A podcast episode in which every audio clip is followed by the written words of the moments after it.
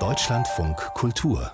Buchkritik Jetzt geht es hier um eine Freundschaft, die einen der Freunde offenbar ziemlich verwandeln konnte. Das ist die Freundschaft zwischen dem Dichter Günter Eich und dem zehn Jahre jüngeren Schriftsteller Rainer Brambach. Der Nimbus Verlag schreibt über die Auswirkungen dieser Freundschaft. Zitat, Günter Eich mochte spröde wie ein Sparkassenangestellter erscheinen, aber in Gesellschaft des Jüngeren konnte er zu einer tragenden Stimme des Kneipengesangs avancieren. Um Kneipen und Alkoholeinnahme soll es unter anderem auch gehen in diesen Briefen, die die beiden miteinander gewechselt haben und jetzt als Buch erschienen sind. Der Kritiker Helmut Böttiger hat diesen Briefwechsel für uns gelesen. Hallo, willkommen hier, Herr Böttiger. Ja, guten Morgen.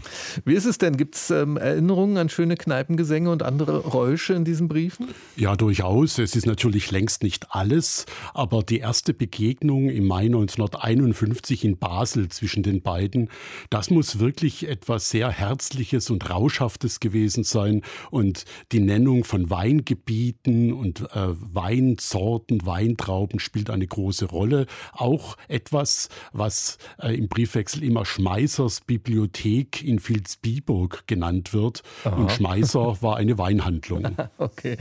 Sie müssen uns aber bitte erstmal noch erklären, wer die beiden überhaupt waren, Günter Eich und Rainer Brambach. Ja, Günter Eich wird man hoffentlich heute noch kennen. Das war in den 50er Jahren der Autor der Stunde.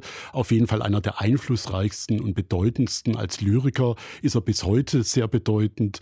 Und sein Hörspiel Träume von 1952 ist wahrscheinlich das berühmteste Hörspiel deutscher Sprache. Eich war ein Hörspielautor und in den 50er Jahren dadurch sehr berühmt, sehr breitenwirksam. Er bekam 1950 den Preis der Gruppe 47, der damals zum ersten Mal verliehen wurde, und 1959 den Büchnerpreis. Also die 50er Jahre waren wirklich sein Jahrzehnt. Rainer Brambach war sehr unbekannt, lebte in der Schweiz, aber nur geduldet, weil er einen deutschen Vater hatte. Und er war äh, eher ein Proletarier, der sehr schwer gearbeitet hat als Erdarbeiter, also im Garten- und Landschaftsbau. Und er hatte mit dem Literaturbetrieb gar nichts zu tun, aber er fühlte sich zum Dichter berufen, also eine vollkommen andere Ausgangslage. Also die beiden hat er äh, vieles getrennt als miteinander verbunden. Wie sind die dann überhaupt zusammengekommen, die beiden? Ja, es war damals alles noch eher übersichtlich. Eich war berühmt und damals haben solche Schriftsteller äh, bewundernde Briefe von jüngeren Autoren tatsächlich beantwortet. Und Brambach ist auf zwei Gedichte von Eich in einer Zeitschrift gestoßen, hat ihm sofort geschrieben, Ende der 40er Jahre. Eich hat geantwortet und für ihn war auch interessant, dass Brambach in der Schweiz wohnte, die Schweizer Franken und äh, die äh, Möglichkeiten, an guten Kaffee heranzukommen, spielte schon eine gewisse gewisse Rolle. Und als sie sich dann 1951 trafen, merkten sie, es gibt eine gemeinsame Ader trotz aller Unterschiede. Und für Eich war das bestimmt auch äh, etwas, äh, was ihm äh, gegenüber dem Literaturbetrieb wappnete. Brambach war etwas ganz anderes. Er war äh, nicht akademisch, er war so eine Art Gegengift für Eich, der zusehends darunter litt, äh, unter den Marktmechanismen, denen er sich anpassen musste. Und es gibt eine schöne äh, Episode, Methode, äh, die diese Beziehung beleuchtet. Äh, Eich hat in seiner Büchnerpreisrede das Bild gebraucht, äh, wenn wir nicht kritisch sind und nicht Widerstand leisten als Schriftsteller, dann schmücken wir das Schlachthaus mit Geranien. Und erst durch diesen Briefwechsel wird bekannt, dass dieses Schlachthaus-Geranien-Bild auf ein Gedicht von Brambach zurückgeht. Also die Verbindung war durchaus sehr eng. Und Sie werden sich in den Briefen ja, also Sie haben schon gesagt, es geht nicht nur um, um Kneipenerinnerungen oder ähm, Weinhandlungen als Bibliotheken. Sie haben sich ja sicherlich auch über Ihre äh, Gedichte ausgetauscht. Ist da jetzt der ältere und bekanntere Günter Eich eher so der Ratgeber gewesen bei den beiden? Ja, das war am Anfang so. Und äh, es ist in diesem Briefwechsel, der sehr umfangreich ist, auch von so einer wirklich intensiven Beziehung zeugt.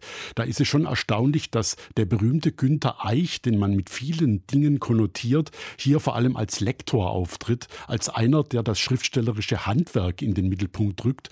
Und es gibt sehr aufschlussreiche Diskussionen über einzelne Gedichtzeilen.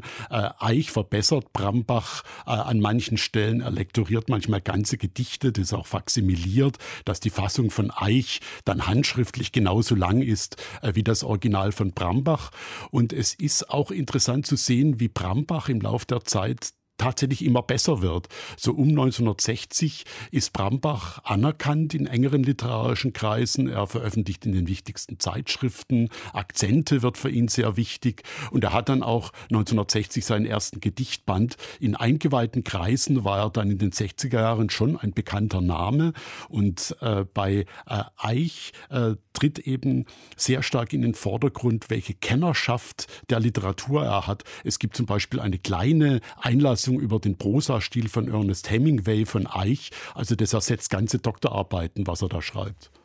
In dem Briefwechsel Nichts und Niemand kann dich ersetzen. Der Briefwechsel zwischen Rainer Brambach und Günter Eich, der wurde von Roland Berbig im Nimbus Verlag herausgegeben. Wir haben es schon gehört, umfangreicher Briefwechsel, nämlich 543 Seiten hat dieses Buch. 44 Euro ist der Preis. Vielen Dank an Helmut Böttiger.